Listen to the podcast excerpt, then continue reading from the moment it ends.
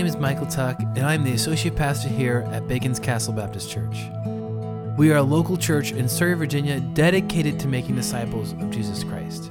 This is the weekly podcast that we put out for our local church family and the church as a whole. We hope you enjoy this week's podcast. John 16, you have your Bibles? Turn there if you would, please. My guess is that one of the earliest creeds that we as the church have had is, is what we find in 1 Corinthians chapter 15, verses 3 and 4. Now, creed is something that the church put forth as this is what we believe. In fact, one of the earliest creeds is known as the Disciples' Creed, and it's just a, a one page long. It's like, I don't know, 10 points, something like that.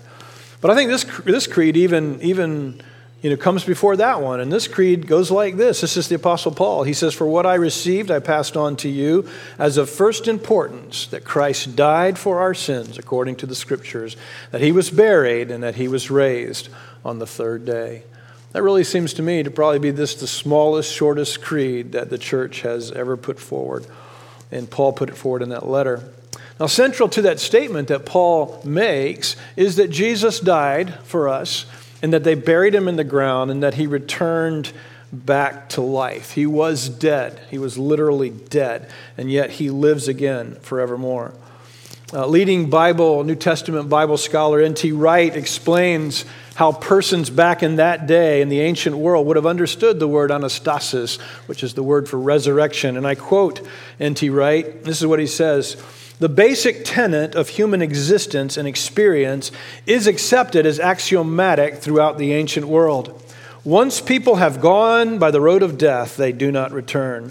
Resurrection was a way of describing something everyone knew did not happen. The idea that death could be reversed, undone, could, as it were, work backwards. Not even in myths was this permitted.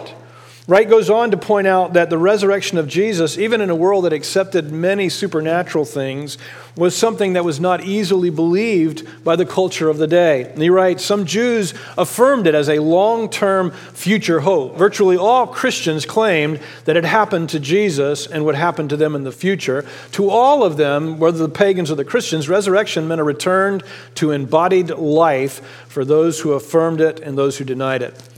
So, this morning, what I'd like us to do in the text that we have before us is talk about the resurrection uh, of Jesus because his, his resurrection is actually, actually foundational for us.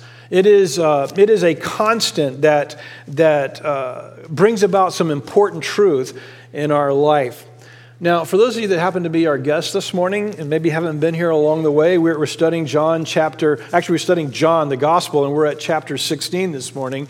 But beginning back in, in chapter 11, I think it was, you know, Jesus is with his disciples on a very special night. Uh, he has washed their feet together. You remember that? And he has had the Lord's Supper. He's transformed the Passover meal for them.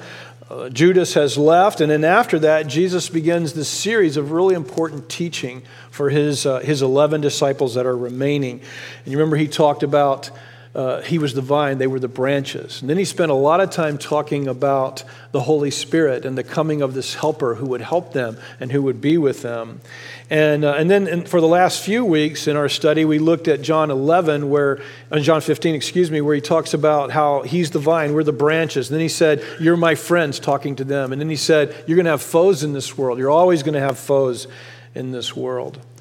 And that brings us to chapter 16, verse 16 because we covered the first 15 verses when we talked about the Holy Spirit.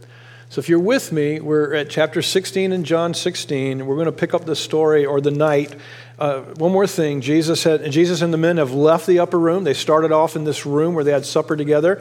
And then at some point in the evening, they left the room and they're heading towards the Garden of Gethsemane. And uh, I told you, it's speculation, but I think Jesus is teaching them as they walk. But it could be that they've gotten to Gethsemane and he's teaching them there. We don't really know, but we pick up the story, pick up the teaching in verse 16. Jesus says, A little while and you will no longer see me. Again, in a little while, you will see me. So Jesus had just finished telling them about the Holy Spirit. Remember that? I mean, that was several weeks ago. But he's just finished teaching them about the Holy Spirit and how that, uh, you know, people would kill them thinking that they're doing God a service, that sort of thing. And then he makes this statement In a little while, you're not going to see me, and then you're going to see me. Um, can, can I say, can I go back and say something I've said numerous weeks, but I think it's important?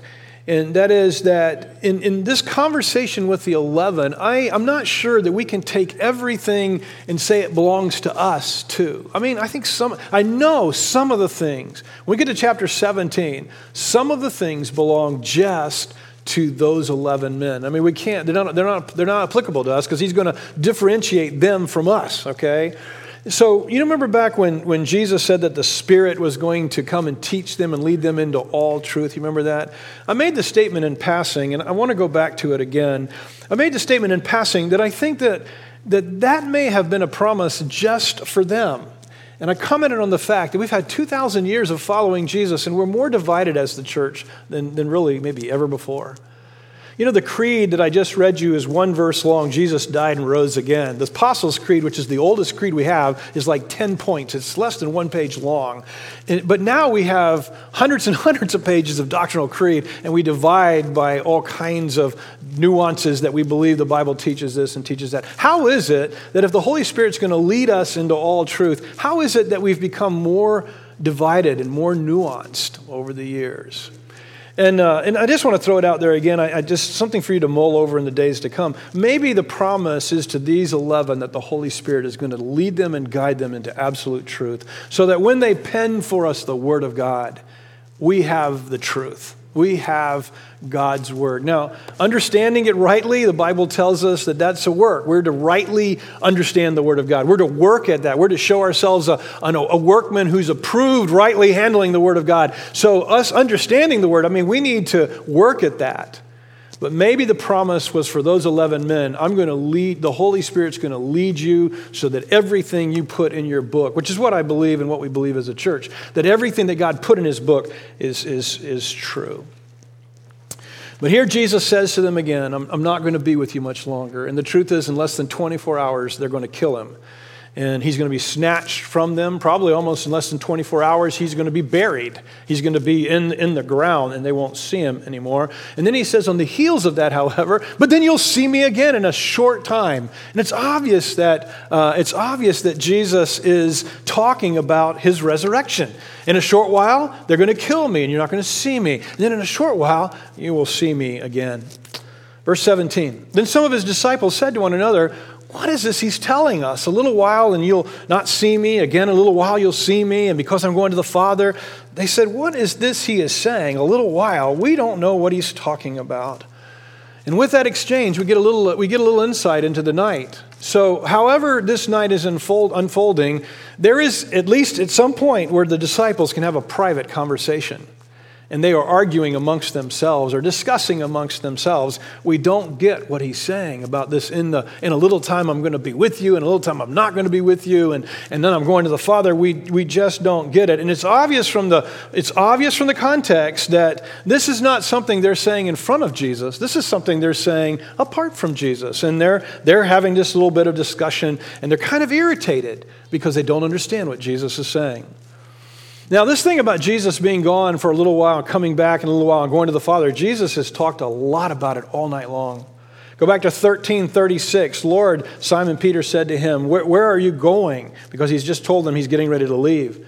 In chapter 14, verse 2, I'm going to prepare a place for you. If I go to prepare a place for you, I will come again and take you to myself.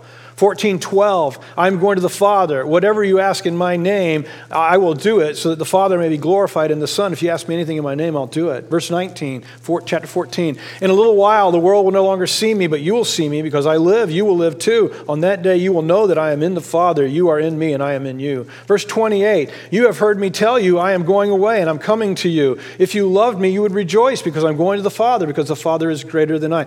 Don't forget, these are all statements within just a few hours of conversation. He has been saying the same thing over and over and over again, and they don't really get it.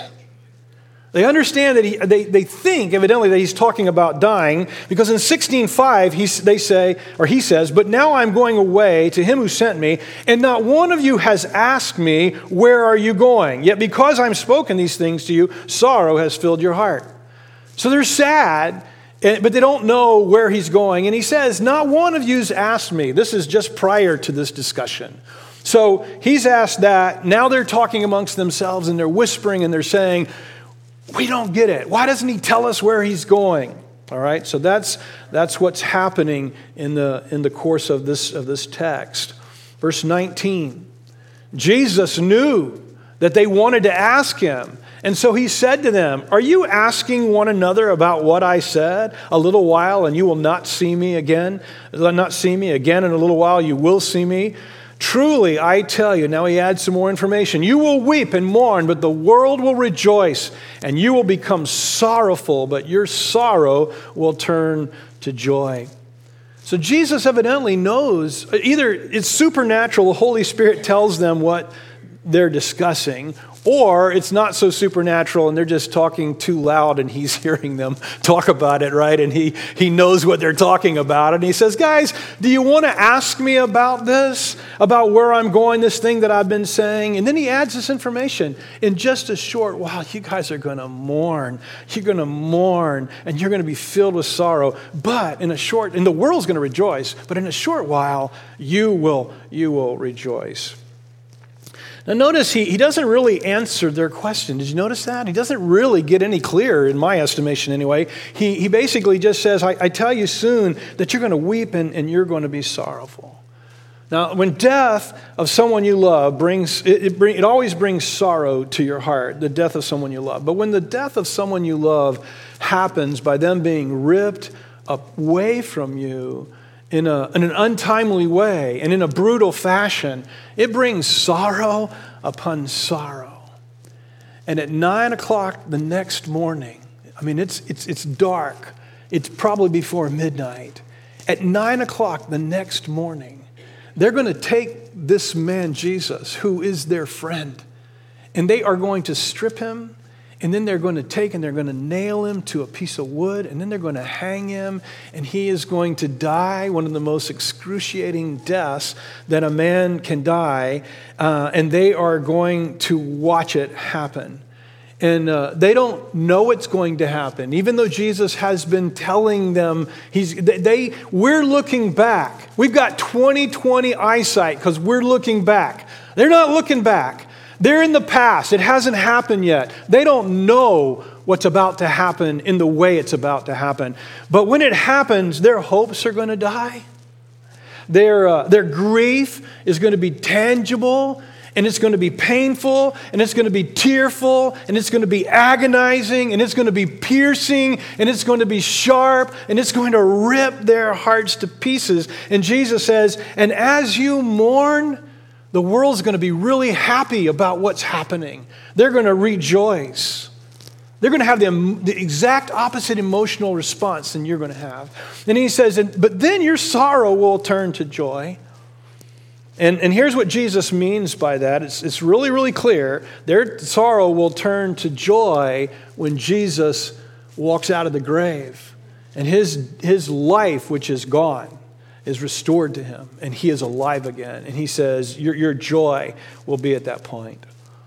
You know, I've, I, uh, this, this talk's probably going to have some references to Shep in it, but so I can remember when, you know, I'd, I'd go to see Shep in the funeral home and I would pray that God would raise him from the dead. I mean, I guess every dad does that or whatever, not really believing that God was going to answer that prayer, but still praying it nonetheless. And and I just can't imagine, I, I would think about this, I, I just can't imagine what would have flooded my soul if all of a sudden life had flown back into my, not, had, had, had come back to my son. So all of a sudden I, I, I felt him begin to breathe, or I, I, felt, I saw his eyes open and life was back. And I can't even fathom the joy, but that's the joy that those men would have experienced when they actually understood and believed that Jesus came back to life again. Now, verse 21. When a woman is in labor, Jesus gives them this illustration. He says, When a woman is in labor, she has pain because her time has come. But when she has given birth to a child, she no longer remembers the suffering because the joy that a person has been born into the world. So you also have sorrow now, but I will see you again, and your hearts will rejoice, and no one will take away uh, your joy from you. Jesus gives this every woman experience as a way of illustration. And he says, when a woman has a baby, it's painful. It's super painful, right? Right, women? And uh, maybe a lady should come talk this part through, okay? But I'm pretty sure when Caleb was born, I thought, well, I'm great. I'm, I'm glad I got one child because Ann will never do this again. Uh, but, um, but alas, she did it five more times. Why did she do it five more times? Because you ladies and we men, we watch it. We can, like y'all, like so many have said, I can only imagine. We can only imagine, right? We can only imagine what it's like for, for a woman to experience that. But it's painful, but it's amazing, isn't it? Just as soon as it's over, it's like somehow you don't remember that and the joy of the little one. I'm not talking from experience, but this is what I'm told. The joy of the little one washes away all of that sorrow and that hurt and that pain, and you do it again. And that's what Jesus says is going to happen here. He says it's going to be like childbirth for you guys. The pain is going to be excruciating. But then when I see you again, the joy will flood your souls. And it's going to flood your souls. And I love this part. And no one will take away your joy from you. No one will take away your joy. It is going to be yours forever. I'm going to come back to that in a little bit. Verse 23 In that day, you will not ask me anything. Truly, I tell you, anything you ask the Father in my name, he will give to you. Until now, you've asked for nothing in my name. Ask and you will receive so that your joy may be complete. Now, in that day, in what day? He's talking about the day of his resurrection. He's talking about after, post resurrection. After I have accomplished what I came here, that is to die for you and rise again. After I have done that and I live forevermore, on the other side of resurrection, you will ask for things in my name. You've not asked for in my name, but you will ask for in my name. And God's going to respond to that, and He's going to do so that your joy may be me complete. And uh, Jesus continues, verse 25. I have, I have spoken these things to you in figures of speech. A time is coming when I will no longer speak to you in figures, but I will tell you plainly about the Father. On that day, you will ask in my name, and I am not telling you that I will ask the Father on your behalf, for the Father himself loves you, because you have loved me, and you have believed that I came from God. I came from the Father and have come into the world. Again, I am leaving the world and going to the Father. I mean, again, he's reiterating some of the things he's already said, but Jesus promises them there's a time when he's not going to speak with parables or figures of speech. He's plainly going to tell them about God so that it's crystal clear. Now, I'm just going to speculate as to when I think that he fulfilled that promise. I think it was post resurrection, I think it's after the resurrection. And the reason, the, the, the, verse that I would point to would be in Luke, where he meets with his disciples. And you remember this? He says, He opened their minds to understand the scripture.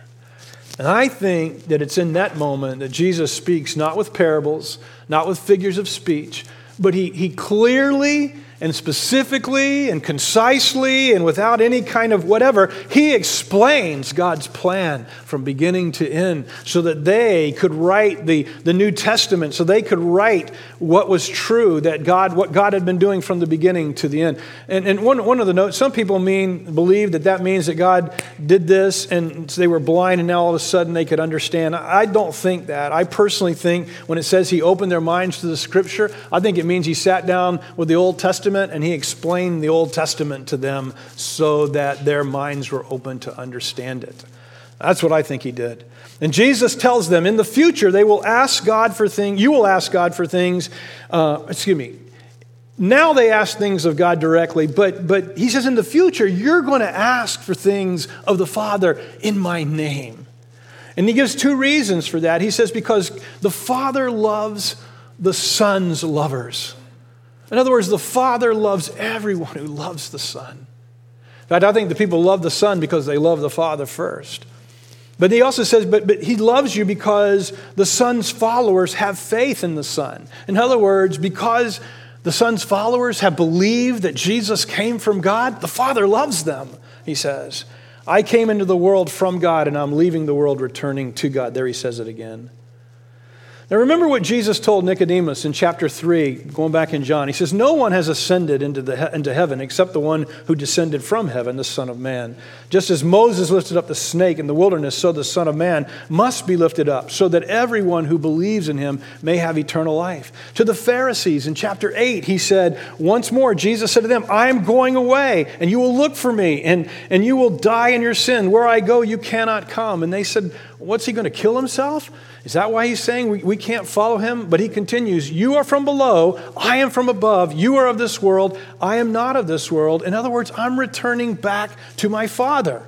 And that's what he says over and over and over again. Jesus is from heaven, not from earth like us, and he is preparing for his return back to God. Verse 29 The disciples said, Look, now you're speaking plainly and not using any figurative language. Now we know that you know everything and don't need anyone to question you. By this we believe that you came from God. Now I think that is a strange, a strange response. You know why? Because I think Jesus has just been just as cryptic as always. Does anybody see where he's not still speaking in figurative language and not really? I mean, he's not clearly saying what he's saying. We have to interpret it, which is very easy to do, but he's still speaking figuratively. But they are like, wow now you're not speaking figuratively we believe we believe you came from god we believe you we believe you and then, he, but verse 30, I think, is the key because it says, Now we know that you know everything and don't need anyone to question you. Here's what I think that means I, I, I don't think Jesus could hear them. I think when he says, You want to know about me leaving? I don't think he could hear them. I think they knew that too. And so when Jesus brings up, just like he did on numerous occasions, he brings up what they're actually discussing in that moment, they are impacted by that. They're having this private discussion, and Jesus knows what they're discussing, and, he sa- and they say, Wow, we believe you. And uh, we believe you now because you know you're not speaking figuratively anymore. I think what they mean is we believe you now because you knew what we were talking about. Verse 31, Jesus is irritated. Jesus responded to them, Do you now believe? Indeed, an hour is coming and has come when each of you will be scattered to his own home, and you will leave me alone. Yet I am not alone because the Father is with me. I have told you these things so that you may have peace. You will have suffering in this world. Be courageous. I have conquered the world. So I think Jesus' response to them is like this Really? You really believe me now? Let me tell you something. In just a few hours, every single one of you will abandon me. You'll all leave me. Uh, but I'm not alone. Not alone. Because my Father is not going to abandon me. My Father is not going to leave me. And uh, I'll not be alone. So that's, that's pretty cool, isn't it? And then, and then he says to them, I've told you all this ahead of time because I want you to have peace. And then I'm also telling you this in the world, you're going to suffer, but be courageous. Be courageous because I have overcome the world. So let me go back and let me take those 16 to 33 verses, chapter 16 to 16 to 33, and I want to distill it down to one concise contextual statement of what Jesus just said. Here it is. Jesus said he's about to leave them by death, but he would return to them very soon in his resurrection. And his resurrection was going to change everything. In essence, that's what he just said to them. I'm distilling it down. I'm about to die and they're going to bury me and you're not going to have me, but then I'm going to rise again. And when I do, my resurrection is going to change everything for you.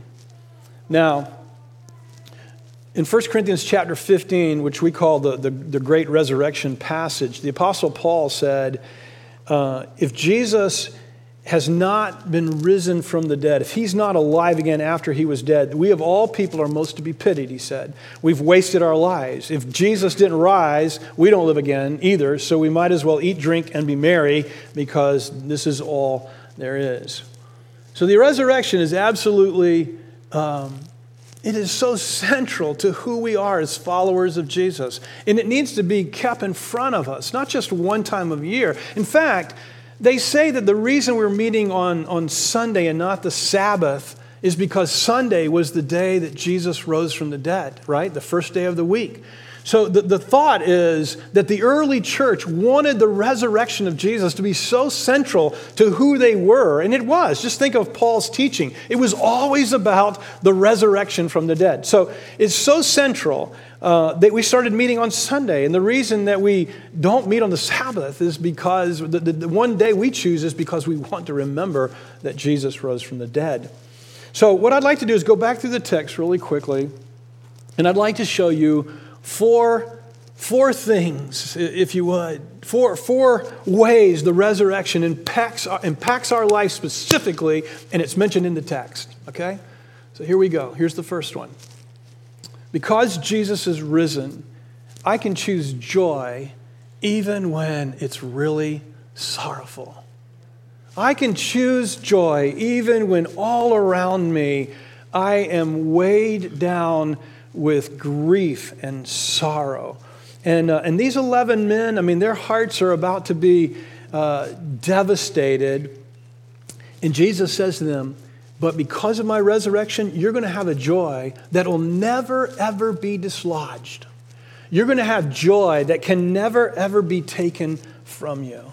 So, when the world would later crucify Andrew and Peter, and boil Thomas alive in oil, and cut James's head off, and burn Matthias alive, they could keep joy in the midst of that because Christ was risen from the dead and he was back alive again.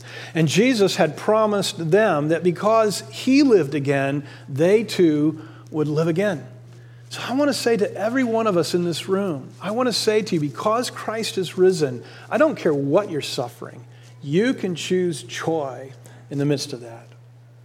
Now, this past week, if, if, you're, if you're on social media, you probably never would have heard of this brother, but if you're on social media, you probably saw it, or maybe it's just my feed, I don't know. But a pastor by the name of Jared Wilson, who was 30 years old in Riverside, California, um, he openly fought depression his whole life. He was a tremendous advocate for, uh, for folks who are battling depression and mental illness.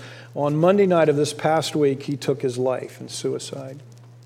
So, what I'm going to say now, I, want to acknowledge that there are physical things that lead us to mental illness and to depression and things that we cannot just choose our way out of that. So I, I, want to acknowledge that, okay? But having said that, for most of us, that we're, we're, we're not having to battle the, ballad, uh, the battle that Jared bought, uh, fought, right? So, for most of us, what I'm going to say, this is really true for us, and that is that in the midst of sorrow in our lives, I can actually choose joy and I can walk in joy, and I don't have to let sorrow reign in my life. I think that's what Jesus is telling them. You're, you're going to be so mournful, but then when the resurrection comes, you're going to have a joy that can never, ever, ever be taken from you. And, and, I, and I think he's telling us choose joy. God, God has something so wonderful for us, things that the world, uh, it's unknown to us but envisioned by us, right? But, but we have so much promised for us in the future a world of selflessness, of no sorrow, of no suffering, of goodness, of joy, where Jesus is our King and the government of the world rests on his shoulders, and he's the Prince of Peace. And there'll be life and adventure. There'll be no more Dorians to destroy the Bahamas, and no more tornadoes to kill little children in a school. There'll be no more of that, but there will there will be there will be this wonder for us. And, and, and I think Jesus is saying, after the resurrection, you're going to have a joy that in the midst of anything, it just you, you can choose it. You can walk in it. You can, you can, you can be there. So when you're down and feeling sad or maybe dispirited, turn your thoughts to the truth that Jesus conquered death. Remember, remember that he was murdered, but God gave him his life back so that you and I would know that he's going to give us our life back as well. And your sadness and sorrow may last for a season, a moment, but it's going to open up into this, into this marvelous world. And with that truth, you can choose joy. I remember, I've told you this story before, maybe not in this context, but years and years ago, I, I took up scuba diving again. And uh, I hadn't been in a long time, and my friend Ronnie Atkins had taken it back up, and I've told you the story a lot, I'm sorry. But anyway, so it's my first dive. I'm really, really scared. I'm really nervous. I, I, where he's really confident, I'm not. We're going down the anchor rope out at the, at the mouth of the Chesapeake Bay where there's a tower. Some of you probably fished on it. And we're going down, and we're going down the anchor rope, and you can see about this far. And he's in front of me, and I'm in front of him, and he's going like this, and I'm going, yeah, and I'm lying, I'm going like this. Because uh, I'm telling you, inside, I'm scared to death. But we got down to 15 feet, and all of a sudden, all of a sudden, it's like the bottom of the Chesapeake opened up into this crystal clear pool. And I could see I don't know how many feet I could see, 100 feet. I could see the massive legs to the tower. I could see things on the floor. And I'm still 20 feet, 30 feet off the bottom, but I can see everything. See, I think the resurrection of Jesus lets us look, look through the murky stuff of this life and see all that God has promised for us in the future. And we can choose joy in the midst of that murky stuff because we know 15 feet down, if you would, I mean, the next time I went, I, was, I wasn't worried at all, right? Because I knew what was coming. Let's move on. Here's the second thing. Because Jesus is risen, we can boldly pray and petition the Father. In that day, in what day? In the day of the resurrection, he says, In that day, you will have access to my Father, and you can ask things in my name. Now, let me say again, I've said this often. Dick, Dick mentioned it that I said it often last week, but God is not our lackey to do our bidding. He, he's, not, he's not like the genie in the bottle for us. He's not, he's not my servant, right? Obviously, the will of God plays a part in everything that we ask, and he, he retains the right to delay or veto our request altogether. I mean, uh, just because I ask him, I, you know, it has to be according to his will and the things that he desires. But Jesus' point is that after his death and resurrection, we have this basis to enter into his presence on the merit of Jesus himself. And so, and so the, the author of the book of Hebrews would write this, one of my favorite exhortations. This is what he says Therefore, since we have a great high priest who has passed through the heavens, Jesus the Son of God, let us hold fast to our confession. For we do have a high priest, we do not have a high priest who is unable to sympathize with our weaknesses one who, in other words, knows our humanity, but one who was, has been tempted in every way as we, but yet without sin. Therefore, let us approach the throne of grace with boldness so that we may receive mercy and find grace to help us in the time of our need. Let us draw near, he says, with boldness into the presence of God. And though that text may not be specifically just referring to prayer, I think it could be talking about let us just come before God boldly through Jesus to, to be his, right? To say, Lord, I want to be yours.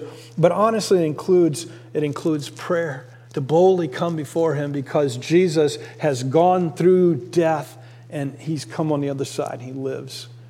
Because of that, we have this basis from which we can pray and talk to God, and we can boldly come before Him, and, and we come in Jesus' name. And so, what do we do? We, we tack on to the end of our prayers.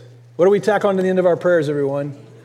In Jesus' name, right? And, and let's be honest, most of the time, that's the, that's the add on at the end of the prayer, and we're not really remembering what that's supposed to mean. But what that's supposed to mean is exactly what Jesus is saying to them here now.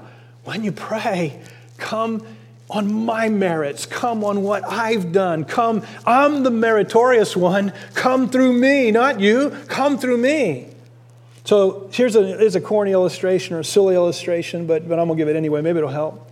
So this past couple of weeks ago, I don't know how long it was, I went to Home Depot to pay for a fence for, for our church to put around the children's playground out here. And, uh, and Chris Shad was going to pick it up. And, uh, but see, Chris didn't pay for it. Chris didn't, you know, Chris was just the beneficiary of them giving him the fence because it had been paid for in someone else's name. I know it's a silly illustration, but that is sort of what Jesus has done for us. He's gone through the veil of death, died on died and then risen back to life. And so because of that, we have now access into the presence of God and we shall live with God forever and we shall have eternal life with God. And we come not on our own merit, but on the on the merit of, of Jesus. The merit of Jesus. So here's what I want to ask you to do this week in a way of application is when you pray, why not change the words? Just so, just so you're just remembering. Why not end your prayers like, Father, I pray through the accomplishments of Jesus' death and resurrection. Or something like this Father, I pray because Jesus sacrificed his life for me to give me access into your new kingdom. It doesn't have to be those words. Phrase it however way you want. But when you pray, why not remember that this boldness that you have to come and talk to God like this? I mean, it's because Jesus is the meritorious one. Pray, pray in his merit. Number three, because Jesus' resurrection, we can have peace in the midst of turmoil.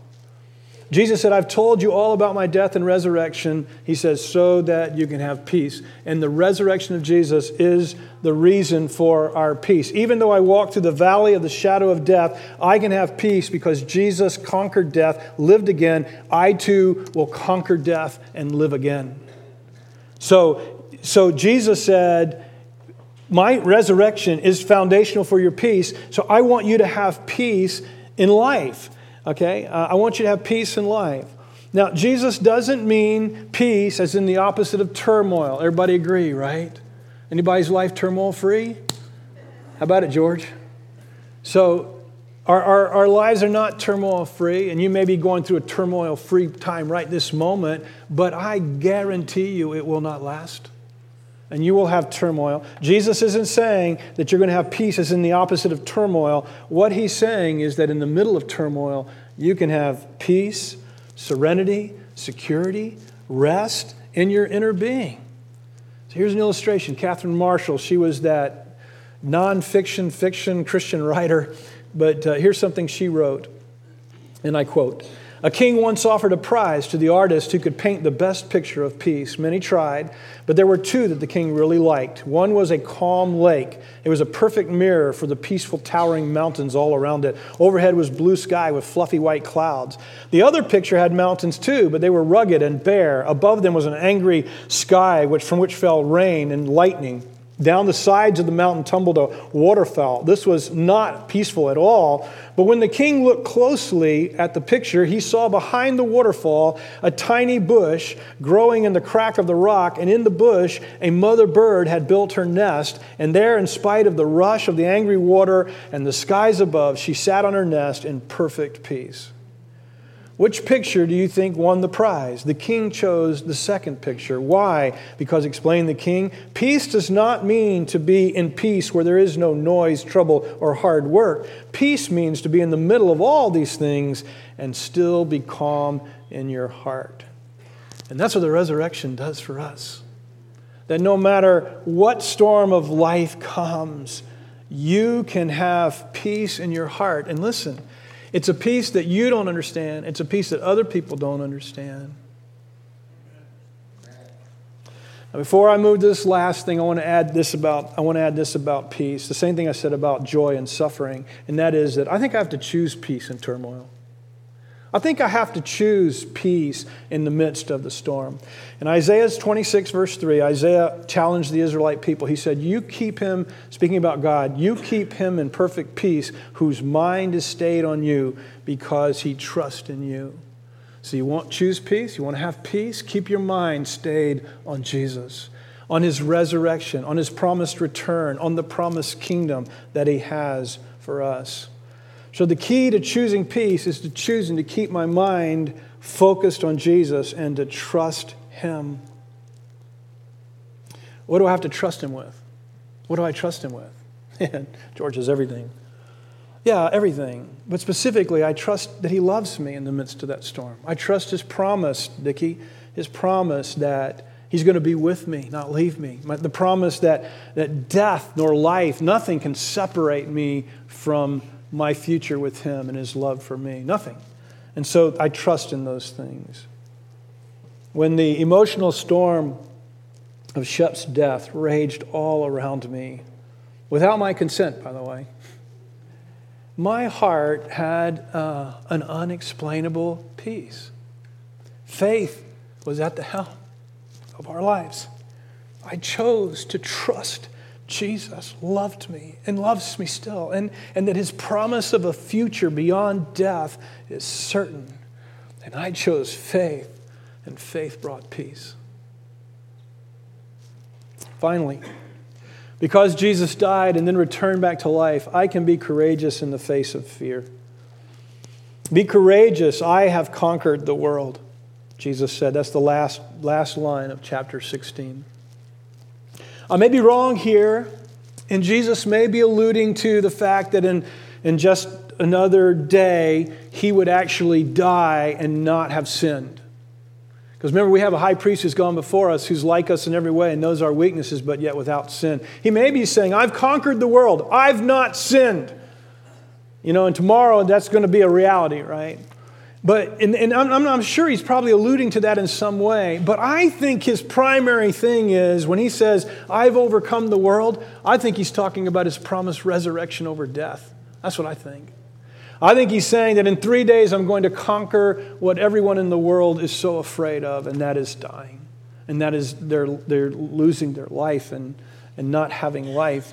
And he says, Now you can be filled with courage because I have overcome, I have overcome the world. Now, you don't get courage from looking within.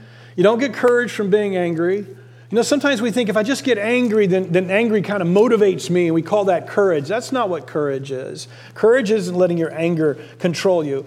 You know, courage, what is courage? So here's what courage is courage isn't the opposite of fear, it's acting the way you should, even in the midst of fear. Okay? And in Roosevelt, we all know he said it best, right? The only thing we have to fear is why? Why? Because fear keeps us from doing what we're supposed to be doing, what we should be doing, right? So now notice that Jesus doesn't say, He says, be courageous. You know, sometimes we think courage is the absence of fear. It's not the absence of fear. Courage is the ability to do what I'm supposed to do, what's right, even when I'm deadly afraid. And, and, I, and I don't want to because I'm scared to death. I do the right thing. And so Jesus is saying, because I have overcome the world, and again, maybe he just means sin, maybe he means death. I think he means death. He says, You don't have to be afraid of anything because eternal, I mean, you, don't, you can be courageous in the midst of fear because what awaits you is eternal life. The resurrection gives us courage to love our enemies and bless those who curse us. Because at the end of the day, eternal life is ours, and, and, and paradise with God is ours. You know, and I, I, used to be I used to be somewhat apprehensive about talking about paradise to come because it's, sort of like pie in the sky, right? I'm telling you what, I'm looking forward to paradise. I'm not, I'm not, I'm not ashamed of paradise. I'm not, I'm looking forward to paradise. I'm looking forward to the day when God establishes his kingdom on the earth and we're all resurrected together, all the loved ones of the past, all who are living at the time of his return, and we're all together in his kingdom. I'm looking forward to that day. And, and that's what he's saying here. We don't have to fear anything now because what is, I've overcome the world. I, I, you win in the end because of me. You win. It gives us courage to speak the truth even when others don't appreciate it or like us, and especially in this age of unbelief. You know, it, it, helps us, it gives us courage to do right, to speak positively, to seek unity, to love those who disagree with us, to seek to, seek to help those who malign us, to be unsurprised and not angered when society rejects Jesus and doesn't line up with the laws of those of us who follow Christ, or, or uh, it, you know, uh, it, it seeks to hurt us and not bless us. We can still choose to bless them. We don't have to be in like mind, even when we might be afraid of the people who are against us. We can still do all of that. The resurrection of Jesus accomplishes us for us all, all our own resurrection unto eternal life and gives us courage because there's nothing else that matters at the end of the day. I mean, if you can believe that, can you believe that? Can you believe that at, at the end of the day, nothing else matters because post mortem, there is coming in the future a kingdom where Jesus reigns and we're in it. Can you believe that? I mean, I know it's hard to believe, right? I know it's hard to believe. The problem with that is I have to walk by faith. Can you trust Jesus? Can you trust the 11 men that he's talking to? Because you know why we believe? We believe because of the 11 men that he's talking to in John 14, 15, 16, and 17. We believe because of them. I mean, we're believing their story. They wrote it down. They said what we've touched, what we've felt, what we've seen, what we've heard, we pass it on to you. So we believe because them. Can you do that to the point where you're willing to choose, you're willing to choose courage, even when you're deadly afraid because it might mean your life? That's the question. But if you do, if you believe that Jesus conquered death, then you can have the courage to face anything. You won't need to run and hide uh, because Jesus has overcome uh, the world. So this morning, I'm, I'm finished. So this morning, um, through the power of the Helper who lives within us, I want to encourage you to do these four things again. Choose joy. Choose joy in your suffering because Jesus is risen. Pray with confidence on the merits of Jesus' death and resurrection. Choose peace in the middle of your storm. And be courageous in the face of fear because Jesus defeated death. Now, this morning, I don't know how it happened, but it happened, so I want to I wanna, I wanna read you something. So, this morning, I, on, my, on my Facebook page, when I looked at it, there was, uh, oh my goodness, it's not there. Oh, it's in here, I'm sorry. Uh, there was a memory from a number of years ago that shows up. You know how those things show up on your Facebook from a number of years ago? And it was a letter that I wrote to a young man that I discipled years ago and who's still following Jesus to this day. So that's kind of exciting. But, uh, but this, is, this is what I wrote the brother. He, I said, Darren, this gift is a little late for Christmas, but uh, this thought is still the same. I just want you to know that you have been a tremendous encouragement to me. I'll be praying for you during 1985 that you will continue to grow in spirit and in love for the Lord Jesus. It will not always be easy walking with Jesus. But from personal experience, the joy and the peace that Jesus gives us makes it worthwhile. Take care, work hard, get involved with Crusade and with a good local church. God bless you. I don't know, that those words, you know, it will not always be easy walking with Jesus, but from personal experience, the joy and the peace that he gives are worthwhile. Man, I can say that with a new dimension today can say that with a new dimension. The joy, the peace, the courage, the confidence to pray, they all come because Jesus is risen from the dead. Let's bow our heads. Before I close the service and, and, we all go home and have lunch and enjoy the Sunday afternoon, I just want to ask is there anyone here this morning who would be willing who, who is, is feeling tugged by the Holy Spirit to put their trust in this Jesus who rose from the dead. Is there anyone here this morning who would be willing to say, Jimmy, that's me, man. My heart is being tugged. I want to put my trust and faith in Jesus. Anybody here this morning like that? Just raise your hand, just between you and me. Anybody? God, thanks for this morning together. And uh, Lord, even though we, you know, technology wasn't working exactly. Lord, it's been a good morning to be with you. And we hope that our worship has risen before you as something really pleasing to you. Lord, both the confidence of our heart, but then the expression of that confidence in song and prayer and, and just all that we've done today. We pray that it's risen before you as, as just something really, really pleasing to you. We love you. Thank you, Jesus, for rising from the dead and giving with us in that resurrection joy, peace, courage and confidence to come before you. And we pray in Jesus' name. Amen. Thank you so much for listening this week. If you have any questions, you can email them to Pastor Jimmy at baconscastle.com. Also, check out our website at baconscastle.com to get to know us and see what God is doing locally here in Surry. Be blessed.